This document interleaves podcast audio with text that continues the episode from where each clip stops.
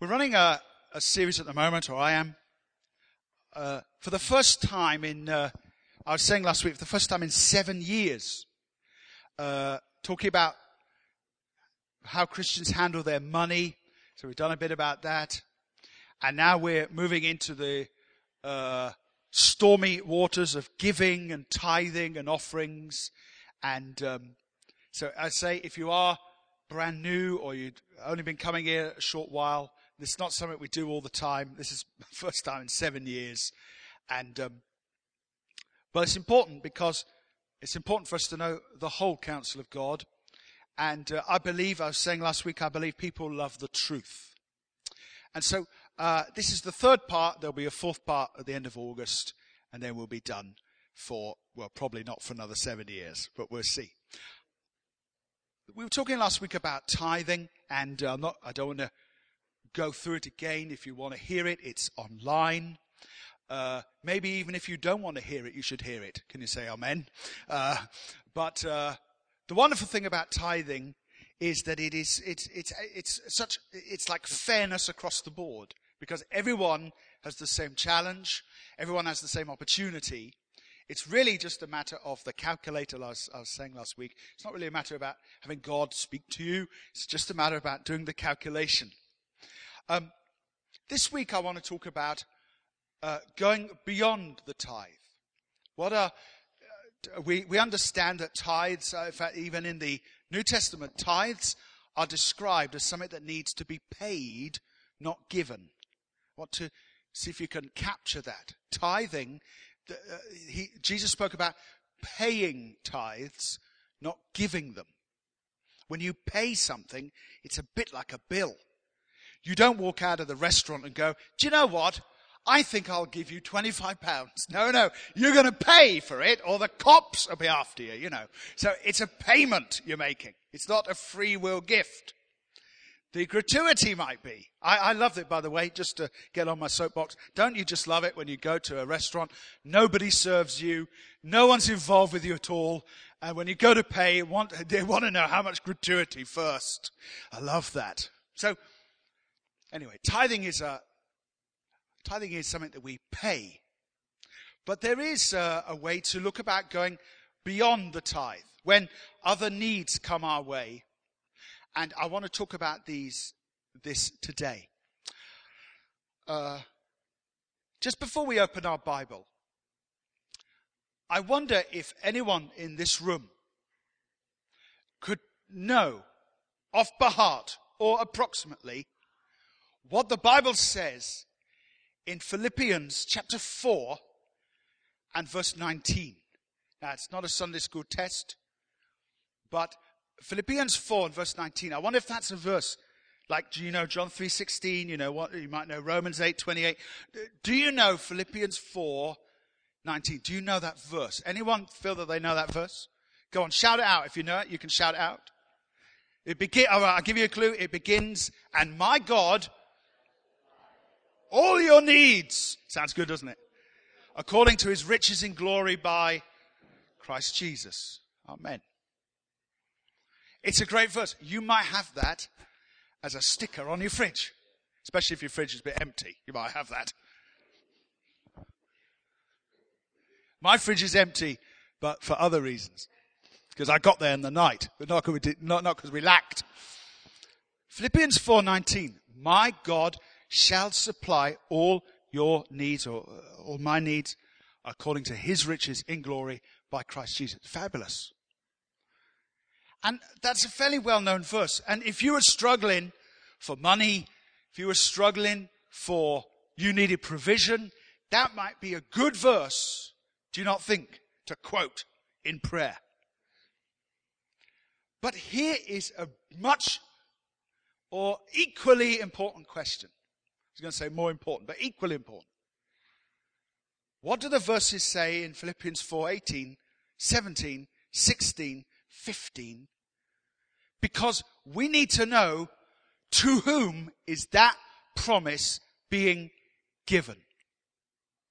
In our Bible school that uh, we've successfully run just these last few months, and it's coming back in October, one of the burning questions we ask our students is this When we look at a piece of the Bible, we want to know this.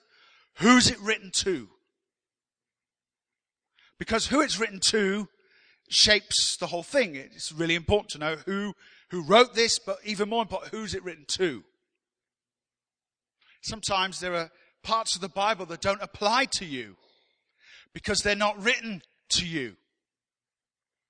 So the big question is, is Philippians 4:19 for you or not? And the only way to know is to look at the verses before it. So now, if you haven't done so already, you've been sneakily doing it, I know. But if you haven't done so already, go, now you can go Philippians 4. This little truth that I'm going to bring you today did change my life. It wasn't something I've always known or understood. I understand it now. Philippians 4 and verse 10 through to 19 would be a good piece to read today. And then we're going to find Haggai in a minute.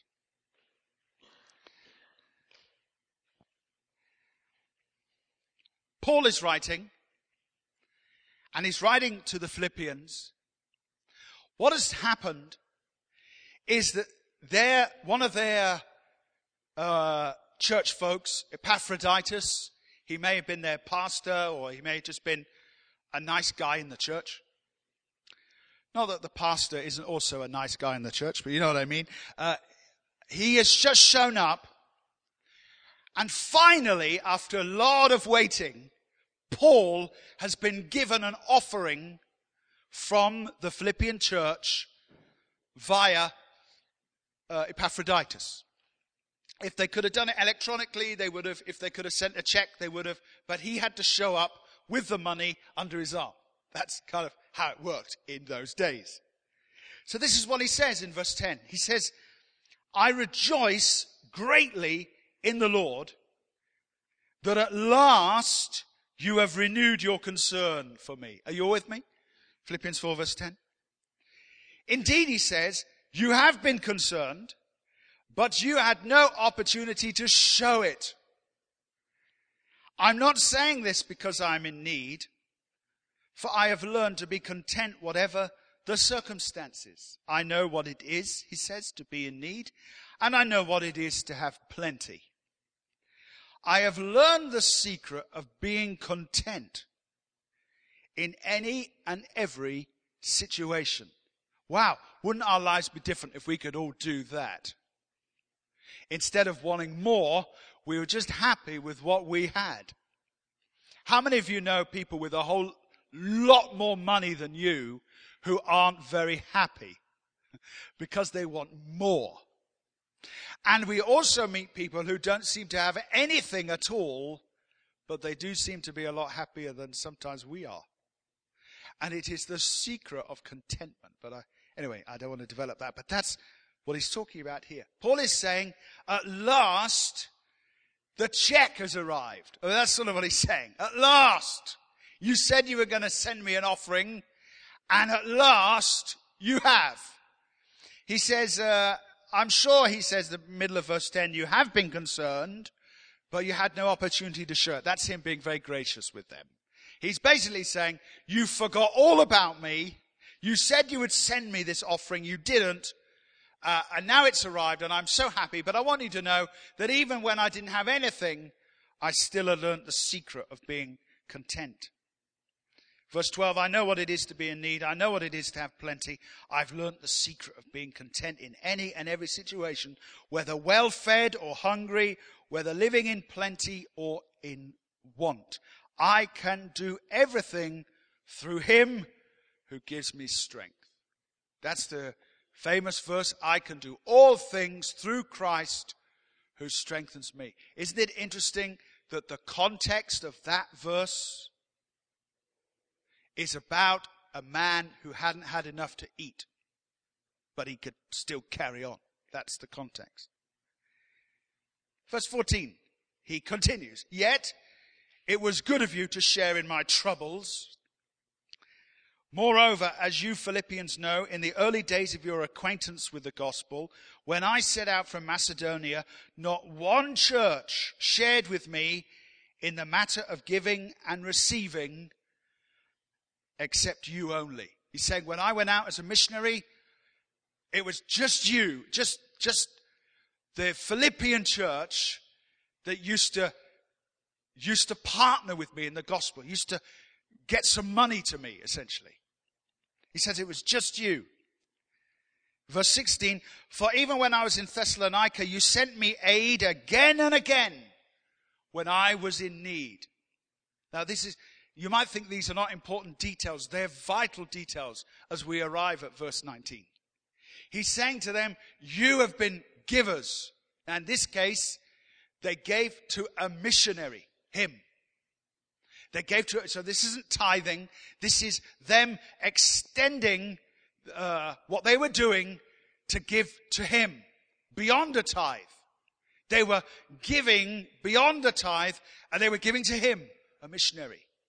And he says, you gave to me and you were the only church that did give to me. And not only that, but you gave to me again and again.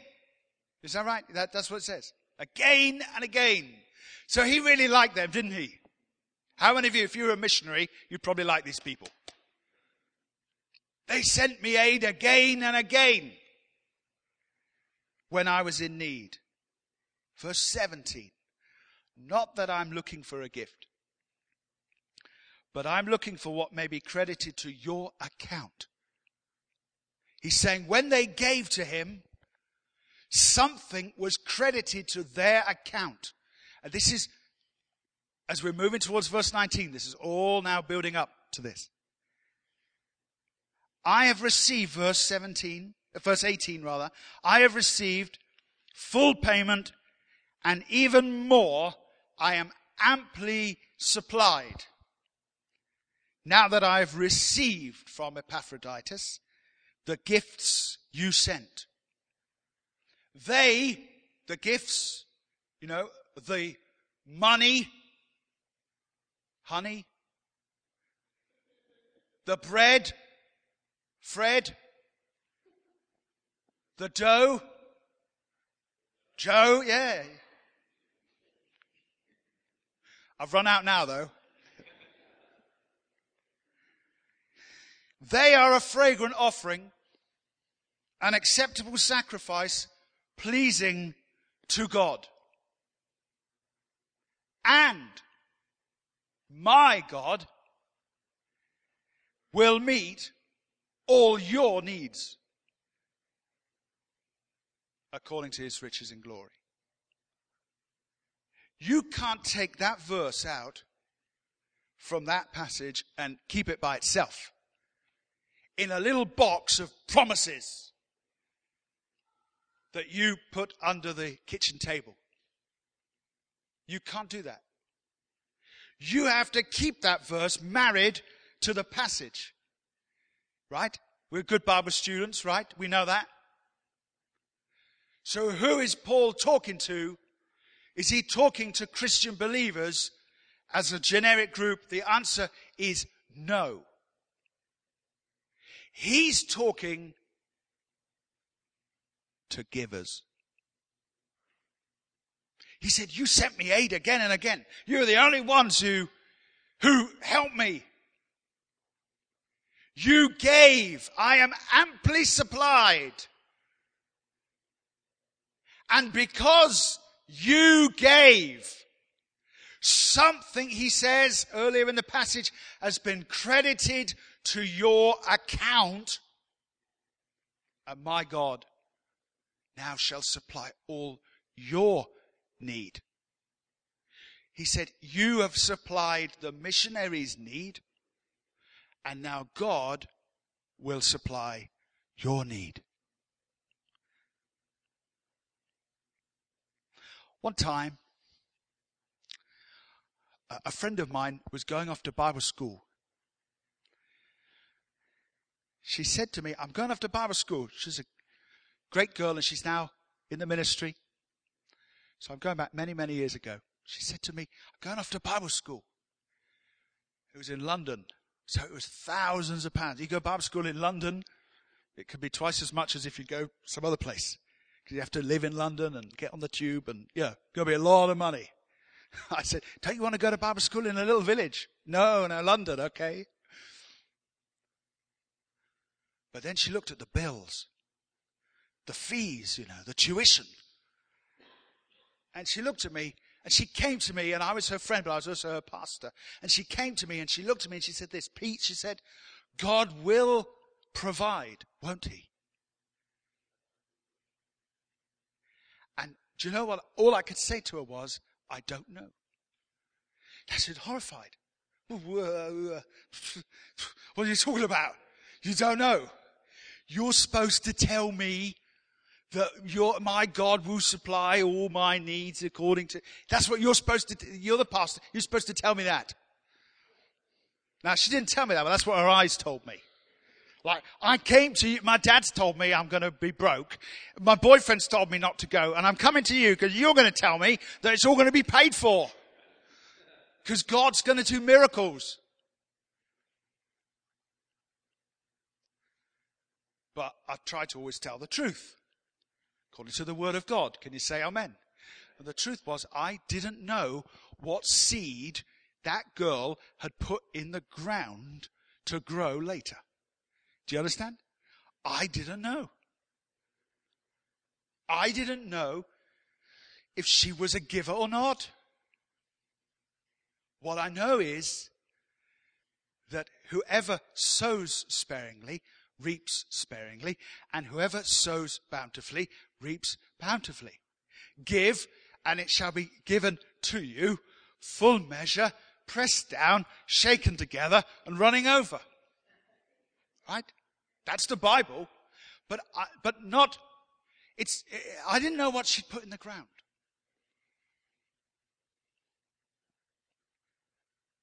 I remember I was at a missions conference many, many years ago. This is before I had a car.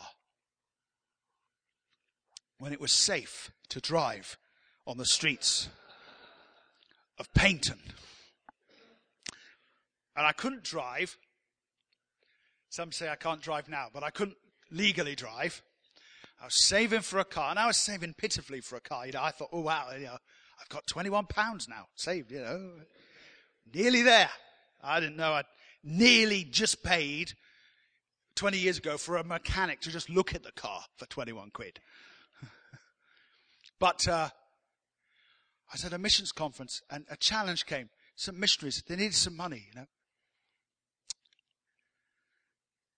And I remember looking in my pocket and I just had a few, and th- this was the money I was going to put in the, in the box at home marked the car. And you know what it means. The car, bracket, or any other need that might come along.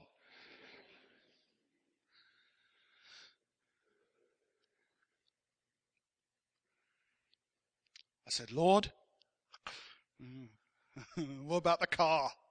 I do need a car. You try and reason with God. It's important for me to have a car. the CD player is important. How else will I hear Harry Secombe? Try and reason. Well, it's important, Lord. I can't give this money away. It's important. And the Lord said, to, I don't, I don't, I don't use the phrase, the Lord said to me very often. So either I don't hear from God or I'm more careful about what I say. But the Lord said to me, you worry about this missionary and I will worry about the car. Well, I gave. And you know, you're in that moment of giving where you feel good. And then two hours later, you're thinking, oh no. you know, when the music has wafted away. And you're out and you just gave, you know, all your money away and it felt good and you're singing, you know, hallelujah. And then two hours later, you're thinking, I'm broke.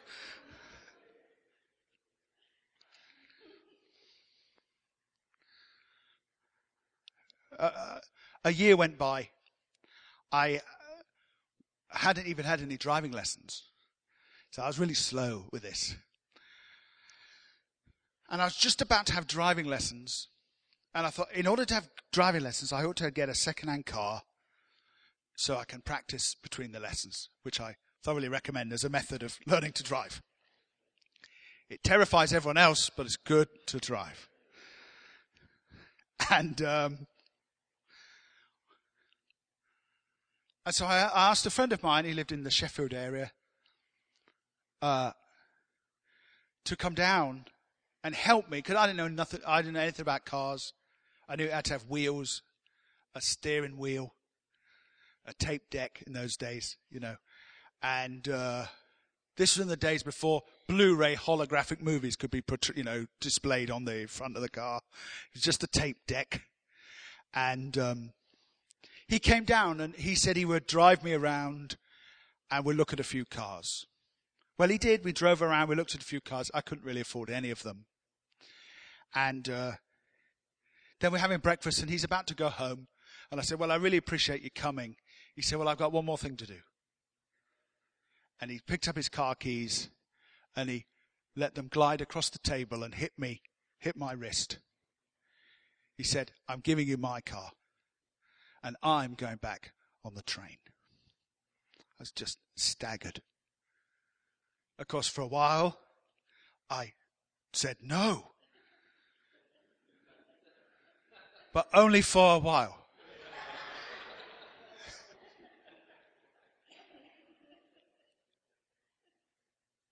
Why do we do that, by the way? Are you sure? do you know what I'm going to do? One day I'm going to give you something. You're going to say, are you sure? And I'm going to go, no, and take it back. And then you won't say that ever again, will you? Are you really sure?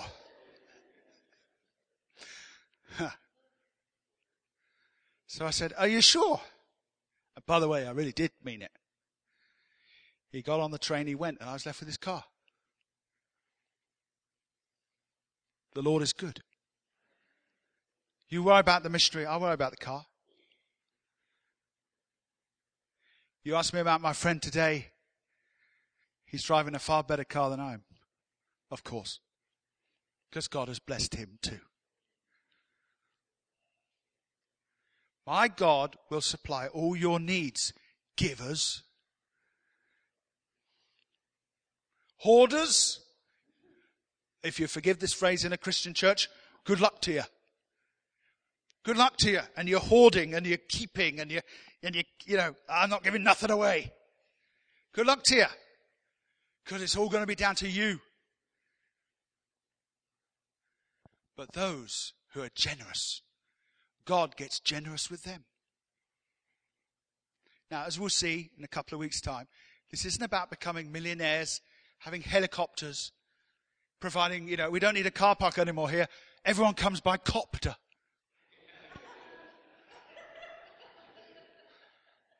You know, like James Bond, that little copter thing he had. Oh no, we're all, we're all well. No, no. I don't necessarily think God wants us to become outrageously wealthy. I'm not talking about that.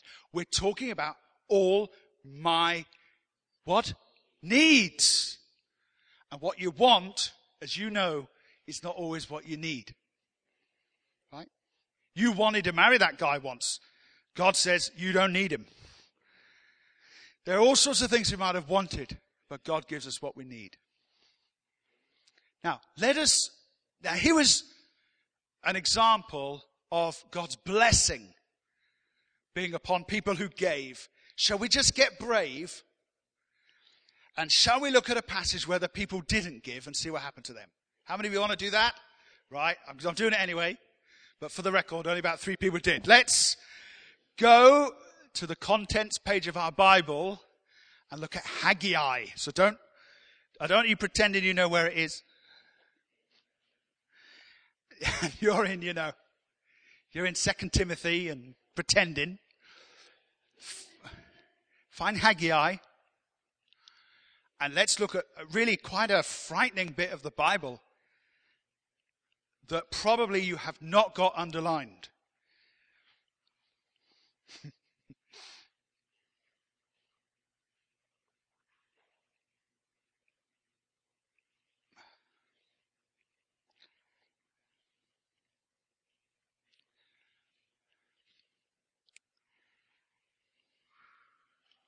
Now, last week, or last time, if you're listening to these on the internet, in the message, uh, Stewardship to Tithing to the Storehouse, we looked briefly at Malachi and where God spoke to Israel and said, if you do not give, you'll be under a curse. This very, very strong language to use. People are offended by it, but it's just, it's just the Bible offending people. He said, you're under a curse. Sometimes people tell me they're under a curse, and I don't really believe them. I think maybe they read the wrong book or they've been to the wrong meeting and someone prophesied something. Uh, the people of God are blessed, not cursed. Can you say amen? Yeah, we're not cursed. We're blessed. There may be times when the enemy is uh, crafty, but, uh, but these are going to be very rare instances. People get worried about being cursed by the witch doctor or by some magician or something like this. Let me tell you, there's one person you want to be worried about being cursed by most of all. God. And God does use the word curse in Malachi chapter 3.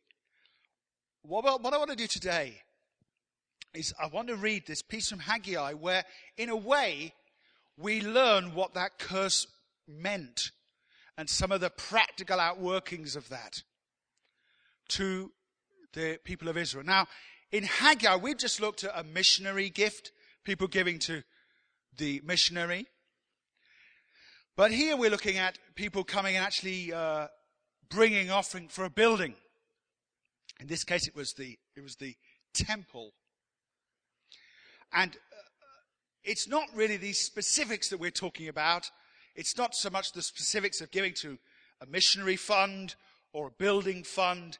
It's all, it's, I mean, they go in different directions, and, uh, but, but, but we're talking about the principle here. The principle. If you dare, let's read a bit of Haggai chapter 1 together, and let's see something that's probably not highlighted in your Bible with lots of colors. Verse 7. Verse Verse 5. Verse 5. Verse 3. Oh, why don't I begin from the beginning? What am I doing? Verse 2. I'll do verse 2, then I cut some of the names out. This is what the Lord Almighty says.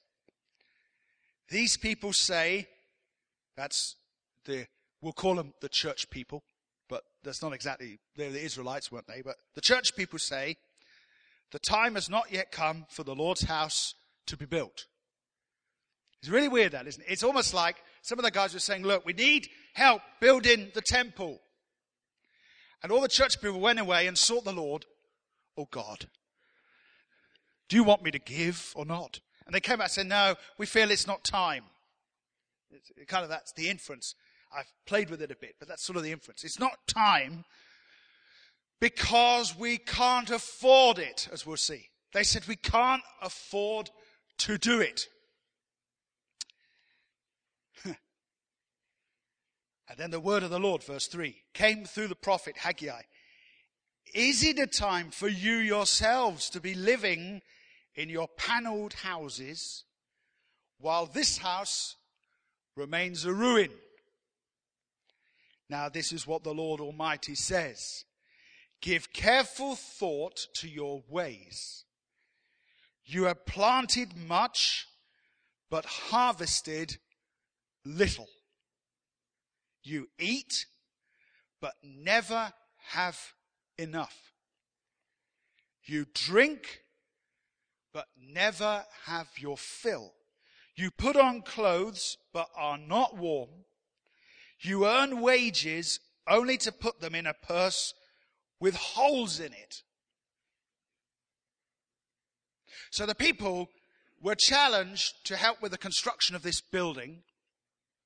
And they said, it's not time because, uh, you know, I mean, I'm just picking, having a kind of a uh, contemporary twist. You know, going through a recession, you know, credit crunch. We're going through difficult, and, and they said, we, we can't give because our clothes are not right. We haven't got enough food for ourselves. It's, it's, it's kind of, you can see that. We're struggling ourselves.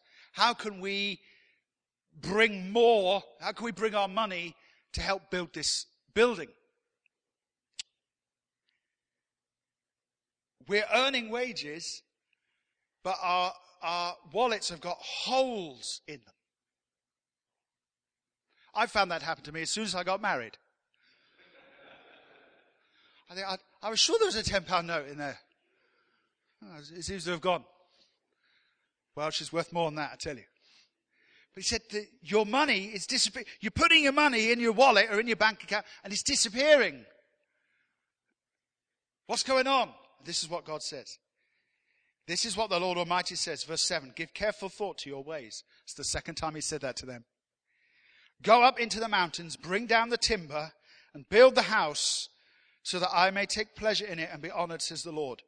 You expected much, but see, it turned out to be little. And here comes the killer line. Are you ready?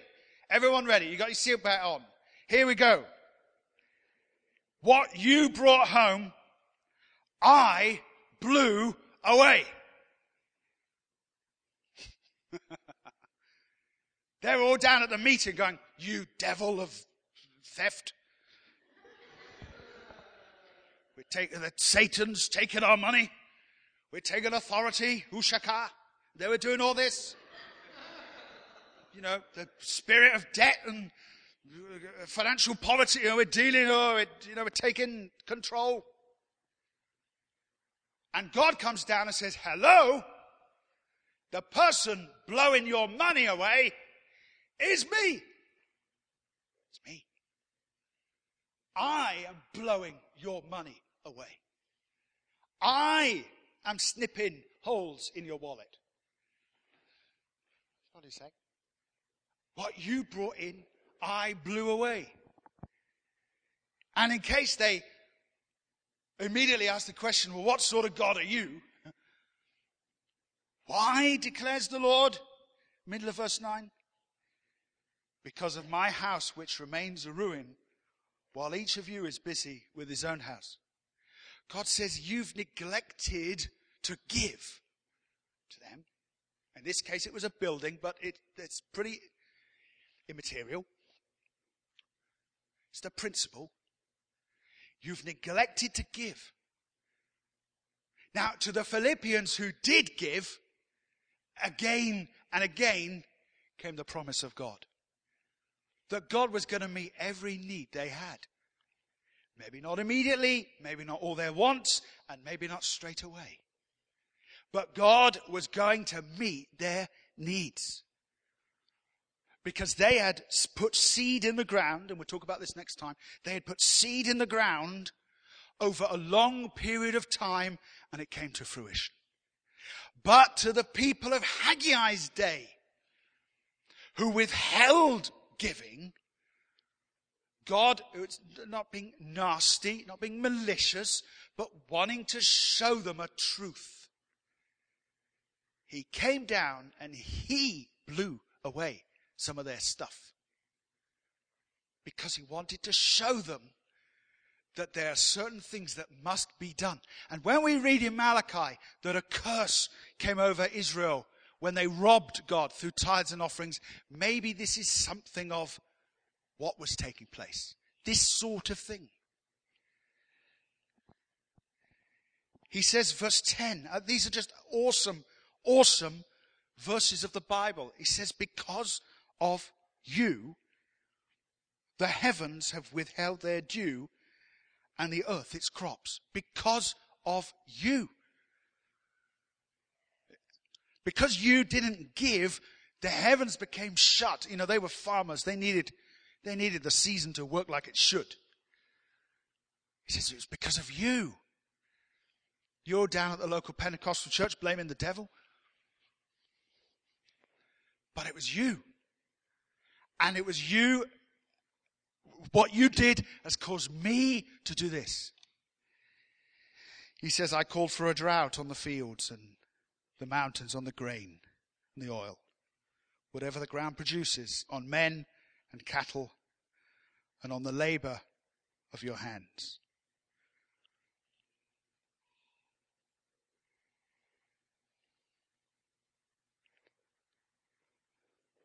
I remember times when I've known the great faithfulness of God. There was a time I lived just round the corner from here, and that was a mistake because it's a bit too expensive to live around here. But I lived, lived, lived just around the corner from here, and uh, slowly but surely, I just completely ran out of money. And uh, I remember one time sitting in my car, and I had one pound. Ooh. One pound. And uh, I went out and I, I did. I spent the pound. And as I'm driving back to the flat, looking at the petrol, thinking, okay, I don't know how long this will last either. I thought, well, Lord, here we go. Now I'm really out here on the water because now I, I don't have anything. But I knew that over the years, I'd planted seed in the ground. And when you plant seed in the ground, you're looking for harvest. If you don't plant seed in the ground, you're not looking for it. If you get a bit, uh, if you get a bit uh, good life and you go out and you put stuff in the ground, grow a plant, you go out and look and see how it's doing. But if you don't plant anything, you don't go look. I said, Lord, it's now completely up to you. I pulled in, I opened my little flat door, and I could, couldn't really get through the door because all over the uh, all over the mat there was money. What's going on here? I said to God, Are you sure?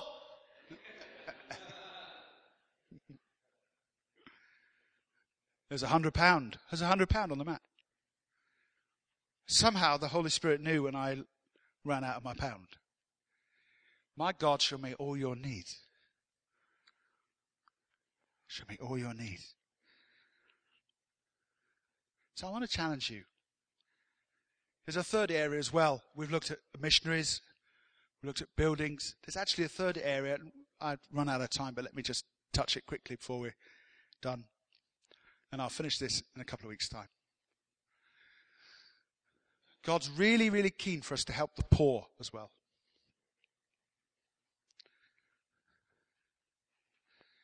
You look on your TV and you see some, you see some happening in Pakistan. You don't have to be afraid to think, well, really, uh, how am I going to make this work, you know, or it's not exactly mission, you know, they're not taking tracts with them. Sometimes let's not worry about that. Let's just give. Because sometimes there are emergencies and we just need to give. God loves the poor. And it's really interesting, and, and I finish with this, but on the final day of judgment, Jesus separates people like sheep from goats. You know the story? Matthew 25. And those that seem to have pleased him are people who fed clothed, and resourced poor people. In the parable of the sheep and the goats, or the passage of the sheep and the goats, the basis on which people enter into eternal life in that particular passage is not obviously dependent upon their faith at all. It seems to be based upon what they did and didn't do in this life regarding the poor, regarding the sick, regarding the prisoner, regarding the naked. The book of Proverbs says this a generous man will be refreshed, and he who refreshes others shall himself be refreshed. A generous man, let me say it correctly, will prosper. It's bizarre because in this world we live in, a generous man in theory, shouldn't prosper because you're giving it all away. But in the kingdom of God, a generous man prospers. Wouldn't it be great Now, this has nothing to do with this church, nothing to do with tithes coming into this church. Wouldn't it just be great if you and I could live a lifestyle that was just generous on as many occasions as we could be? And we lived a life of generosity. Now, not everyone wants to say amen because there sounds like a cost to this, and there is. But hear the word of the Lord. A generous man will prosper. Will prosper. And to those who give again and again, my God will meet all their needs according to his riches